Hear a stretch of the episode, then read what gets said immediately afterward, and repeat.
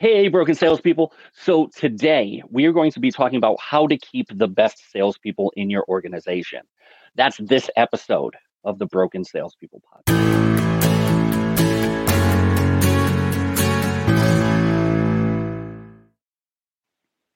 Hey, broken salespeople. Welcome to the workshop. My name is Red Staffstrom, and today we are here to help you fix your broken sales skills.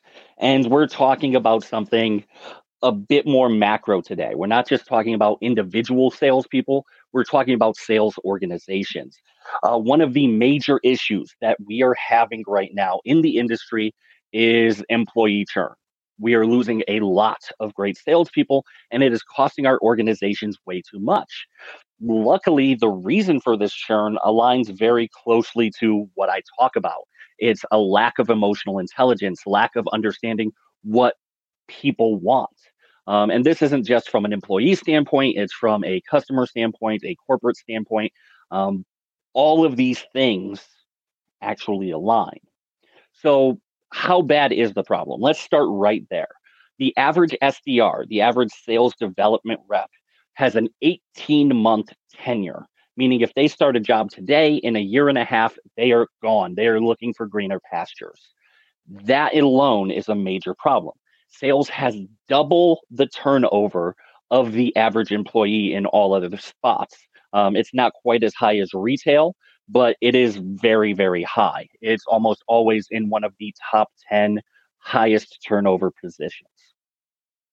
Likewise, what does this cost people?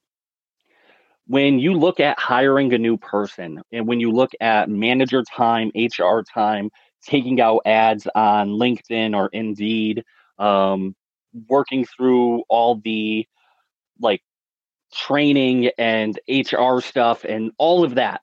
When you're looking at all of those things, it generally costs between six months and two years' salary for whatever position you're hiring for. So you're getting a SDR for 18 months, and it's going to be the worst 18 months because their training hasn't really kicked in yet. Um, but you're paying two years to two and to three and a half years of salary for a position that is not as effective. This is one of the biggest money drains you could possibly have. Um, put it in real dollars, if the average SDR makes fifty thousand um, dollars, it costs twenty-five to two hundred thousand dollars to replace that employee because it's all managerial time, it's people at a higher wage. Um, it's training cost, all of those different things.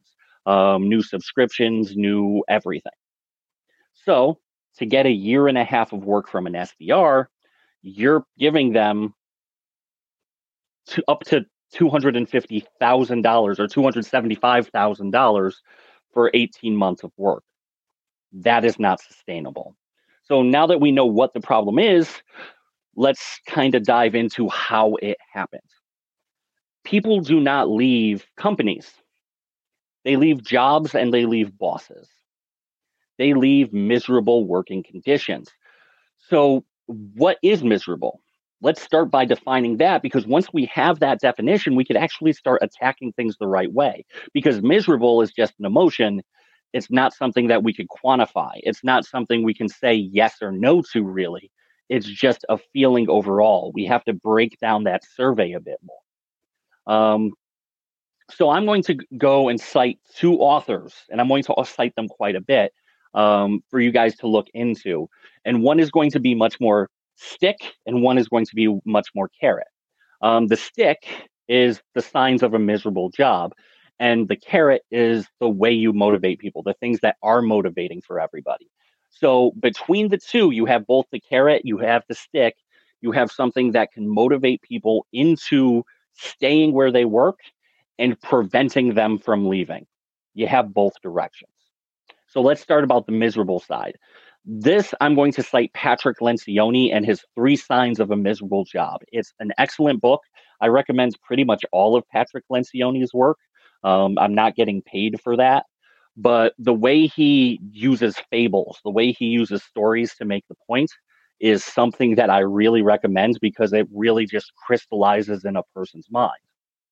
So the three signs of a miserable job that Patrick Lencioni lays out are irrelevance, immeasurability and anonymity. So they feel like they're not making an impact, that they're not making a difference in the day to day life in the company, that they're just a cog in the machine. Um, that's the irrelevance slash anonymity. Um, they feel like they're not being measured. They don't know what the right what they have to live up to. Um, there's also another side to this, but I'll talk about that in a minute. Um, or they're feeling anonymous. They feel like they're not cared for, that they're not respected, that they're not listened to those are simple things to talk about. But let's talk specific in the sales world where these th- three things show up. Um, irrelevance, not making an impact. That's pretty common. Um, that happens particularly if you're selling a commodity product. People don't feel like they're making a huge difference when you've got people who are selling just a commodity over and over again, or they're making they they aren't seeing the difference that the uh, products that they are selling is making. Um, one of the things that I highly suggest is have customer success stories lined up for all of your sales reps. They need to know that the thing that they are doing is making a difference for the customer. Help them see that they are doing something of some importance, that they're making things better for your customers, that they're not just making 80 phone calls a day. You have to show them the whole forest and you can't just show them the trees. Otherwise, they will feel irrelevant. The next thing is immeasurability. And this is kind of the opposite of the problem that we have in sales. Um, if you're in a creative role, if you're in marketing and you're creating PowerPoints or web material, you may not have a good measurable way to track how good somebody is doing. Um, in sales, it's a little different everything we do is measured. We measure our output, how many phone calls, how many emails, how many how much revenue comes in. It is very very measured. But where we mess up is we make those measurable things almost impossible to attain. I have seen statistics where only 24.3% of sales reps exceed quota only 24.3% of sales reps exceed quota. That is one of the most dire statistics. But even to give it the shadow of the doubt, imagine going into work where half of your people every single day feel like failures. When we set these quotas, when we set these measurable things, we make it almost impossible because we don't think about what we're doing. We just put a number out and we multiply it by 20% and we set our goal. It's not working for us. It's burning people out because they never feel like they can catch up. They feel like they're always behind the eight ball. And when you have even 30% of your workforce below quota, it saps the energy from everybody. You can't continue doing that. You need to actually set goals and set these measurements in a way that people can attain them. It's not about chasing a number for your shareholder. It's about making sure that people stay enthusiastic. You want them to push themselves, but you don't want to, them to feel like it's impossible and give up on some Sisyphean task of pushing a boulder up a mountain that's never going to be completed. It's going to destroy the morale of the workforce. Think through, look at the real numbers, and don't add to them. Figure out realistic numbers that they can hit and dive into that rather than just multiplying last year's sales figures by 1.2. That's not how you do a real forecast. The last one is anonymity. I'm a big proponent in obviously listening to your employees, listening to your customers, but many of us don't do it. We have this fear of change. We found something that works and we aren't willing to potentially damage everything by trying something new. I want you to give people the ability to mess up. I want you to do that. I want you to give them the power to try something new at all times, um, at least for a period of time, even if it's only a week or two. Give them the ability to try what they want to, to actually put their ideas into effect and find out what works and what doesn't. Give them the floor, give them the recognition that they need. If they feel like they are just sales rep number 8675309, they're not going to feel very enthusiastic about coming into work every day. Give them the ability to set themselves apart, to give them the recognition, do all of those things, and it's going to be much easier to avoid these three signs of a miserable job. A good boss focuses on these things. They make sure people don't feel irrelevant. They make sure that they feel like they're they have they're measuring up and that they are attainable measurements. And they also feel like they are seen. So that's how we prevent things from being miserable. Now, how do we make things great? How do we keep people motivated? We, we've got this, we could get rid of the stick now. We don't need to demotivate people. How do we figure out how to make things great for people? Now I'm going to cite Daniel Pink and his book Drive. It was written around 2009. Again, another book that I highly recommend. It's a lot drier than Patrick Lencioni's book, but the level of research and dedication to it makes it extremely worthwhile to read what Daniel Pink goes into is what are the intrinsic motivators that everybody has? And his answer is not money. Money does not motivate people. And I know some of you guys, particularly in the sales field, are like, no, that's how we motivate everybody. We give them money. But when you take a step back, money is not the real motivator. What money buys is the motivator. Money is just a middleman. I don't care about having $600. I care about having a DeWalt thickness planer. I don't care about having $5,000 worth of green pieces of paper. I care about taking my family to Disney. The money is just a means to an end. What really motivates people, you can look at when you start examining their spending habits and how they spend their free time what do they do once their basic needs are taken care of? Once the kids are dressed and clean and in school um, once the food is cooked once the bills are paid what are they spending that money on?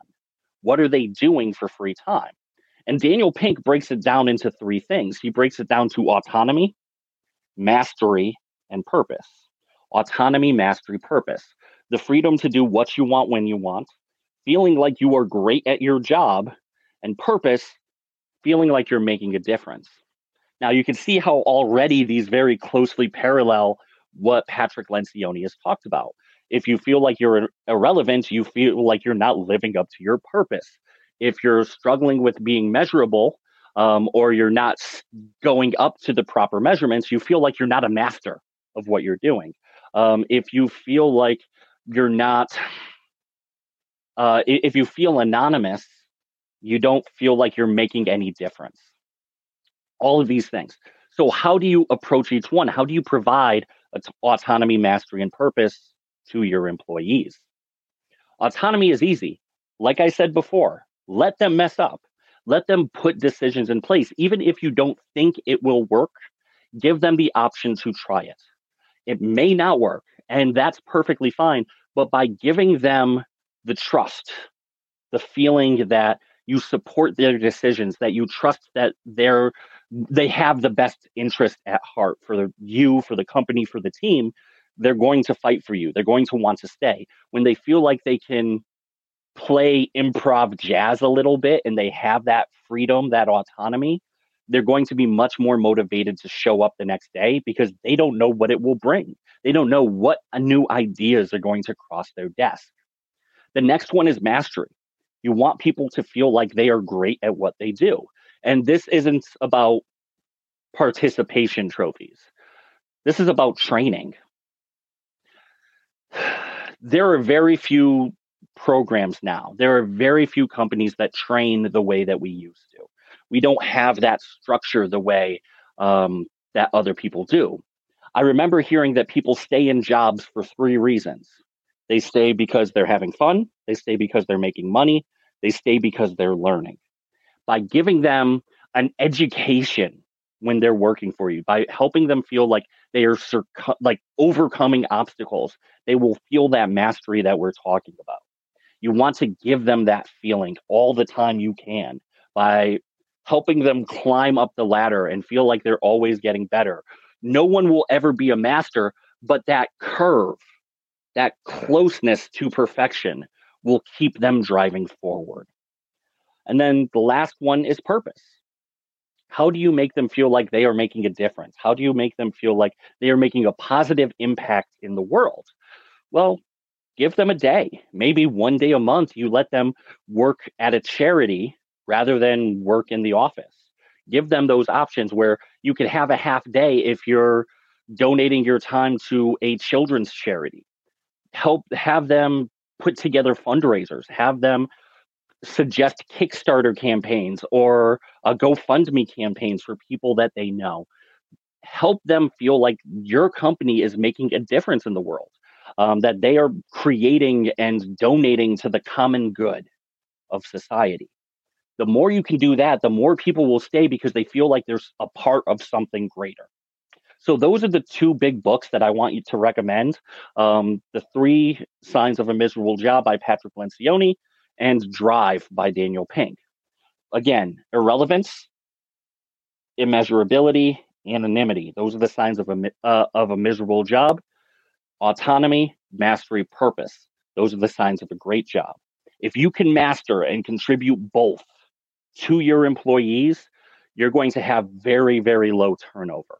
Um, if you want to know more, if you want to start putting these things in place, feel free to reach out to me, connect with me on LinkedIn, send me an email, red at brokensalespeople.com. Go to my website. I'd be happy to talk about how we can help make your workplace a healthier place for your employees, for your customers, for your company as a whole. Um, so until next time, please make sure you subscribe, that you like, that you do all those standard things that you do here on YouTube. And until next time, please go fix yourself.